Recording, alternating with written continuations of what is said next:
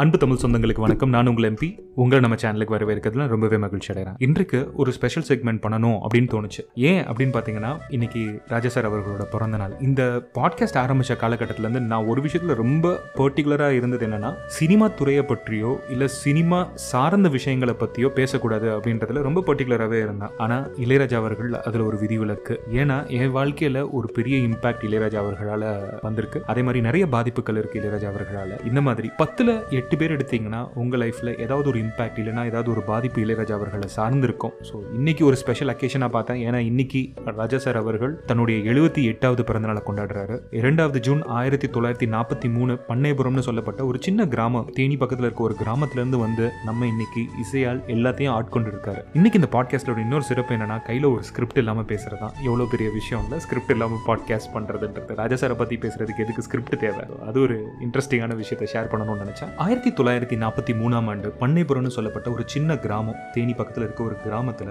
ஞான தேசிகனா பிறந்து பின்பு தன் தந்தையால் ராஜையாவாக மாற்றப்பட்டு ஊரில் இருக்கவங்க எல்லாருமே ராசையான்னு கூப்பிடப்பட்ட நம்முடைய ராஜா சார் அன்னக்கிளி படம் மூலமாக அறிமுகமாவது தன்னோட பேரை இளையராஜா என்று மாற்றிக்கொண்டார். இது எல்லாமே ஆயிரத்தி தொள்ளாயிரத்தி எழுபதில் நடக்குது.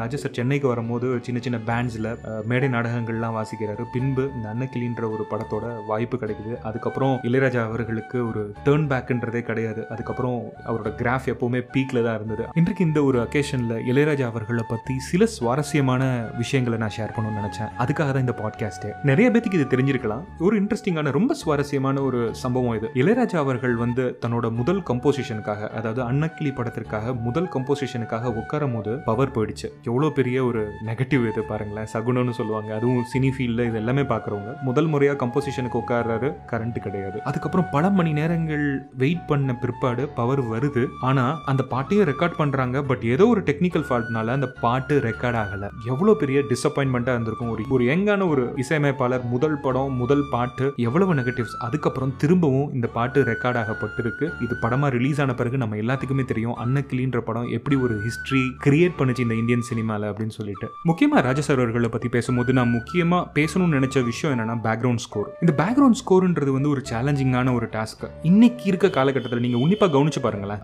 ஒரு படத்தோட பிஜிஎம் வந்து எப்போவுமே பார்த்தீங்கன்னா ஏதாவது அந்த படத்தோட பாடல்கள் வந்து பேக்ரவுண்டில் ஓடும். ஆனால் இளையராஜா அவர்களோட பிஜிஎம்ஸ் எப்போவுமே டிஃப்ரெண்ட்டாக இருந்திருக்கு. குறிப்பாக சொல்லணும்னா இன்னைக்கு வரையும் நம்ம மௌனராகமாக இருக்கட்டும் இல்லை மூன்றாம் பிறை ஜானி தளபதி நிறையா படங்கள் அக்னி நட்சத்திரம் இந்த மாதிரி படங்களோட பிஜிஎம்ஸ் இன்னும் நம்மளுக்கு ஞாபகம் இருக்குது ஸோ அதுக்கு காரணம் ஒரு யூனிக்கான ஒரு ஸ்டைல் இன்னைக்கு வரையும் யார் வேணாலும் நல்ல மியூசிக் போட்டுடலாம் பட் பிஜிஎம்ன்றதுக்கு ஒரு ரியல் டேலண்ட் வேணும். ஆனால் இன்ஃபேக்ட் பிஜிஎம் பார்த்தீங்கன்னா பொதுவாகவே ராஜா அவர்கள் வந்து மூணுலேருந்து நாலு மணி நேரத்துக்குள்ளேயே வந்து இந்த பிஜிஎம்ஸ் முடிச்சிருவாரு அப்படின்னு சொல்கிறாங்க எவ்வளோ பெரிய விஷயமா இருக்குல்ல. நிறைய படங்களுக்கு அவ்வளோ ஃபாஸ்ட்டாக முடிச்சிருக்காரு. அவர் பிஸியாக இருந்த காலகட்டத்தில்.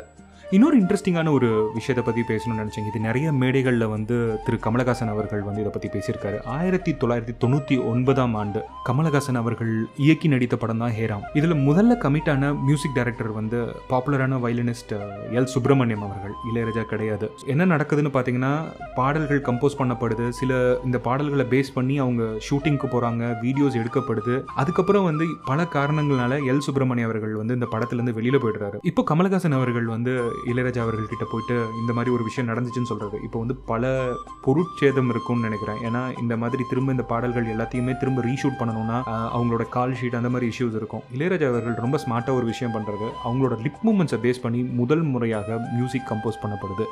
இதுதான் எனக்கு தெரிஞ்சு வரலாற்றுலேயே முதல் முறையாக ஒரு லிப்சிங்க் யூஸ் பண்ணிவிட்டு மியூசிக் கம்போஸ் பண்ணப்பட்ட ஒரே படமாக இருக்கும் ஏராம் கவனிச்சு பாருங்கள் அந்த பாட்டுகள் எல்லாமே ஏராமோட பாடல்கள் எல்லாமே வந்து எல்லாருக்குமே பிடித்த பாடல்களாக இருக்கும். பட் இது வந்து எவ்வளோ சிறப்பாக அமைஞ்சிருக்கு அப்படின்னு பாருங்கள் அதே மாதிரி எனக்கு ரொம்ப பிடித்தமான ஒரு ஆல்பம் வந்து செம்பருத்தி ஆர்கே செல்வமணி அவர்களோட இயக்கத்தில் வந்தது. இந்த பாடல்கள் கிட்டத்தட்ட ஒன்பது பாடல்களை நாற்பத்தைந்து நிமிடத்திற்குள்ள இளையராஜா அவர்கள் கம்போஸ் பண்ணியிருக்காங்க. அந்த பாடல்கள் எல்லாம் கேளுங்க எல்லாமே சூப்பர் ஹிட் இன்னொரு ரொம்ப சுவாரஸ்யமான விஷயம் உங்ககிட்ட ஷேர் பண்ணணும்னு நினைச்சேன். அதாவது இளையராஜா அவர்களும் பாலு மகேந்திரா அவர்களும் கிட்டத்தட்ட ஒரே வருடத்தில் ஆயிரத்தி தொள்ளாயிரத்தி எழுபத்தி ஆறில் தான் தங்களோட கெரியர் ஆரம்பிக்கிறாங்க. ஆயிரத்தி தொள்ளாயிரத்தி எழுபத்தி ஒன்பதில் மூடுபடின்னு சொல்லப்பட்ட படம் அதாவது பாலு மகேந்திரா அவர்களுக்கு இது மூணாவது படம் இவர் இளையராஜாவோட ஒர்க் பண்ணுற முதல் படம். இந்த படம் வந்து இளையராஜாவுக்கு எத்தனாவது படமாக இருக்கும்னு நினைக்கிறீங்க? ஒவ்வொரு வருடமும் ஆன் அன் ஆவரேஜ் முப்பத்தி மூன்று படங்களுக்கு இசையமைச்சிருக்காரு இந்த மனிதன்.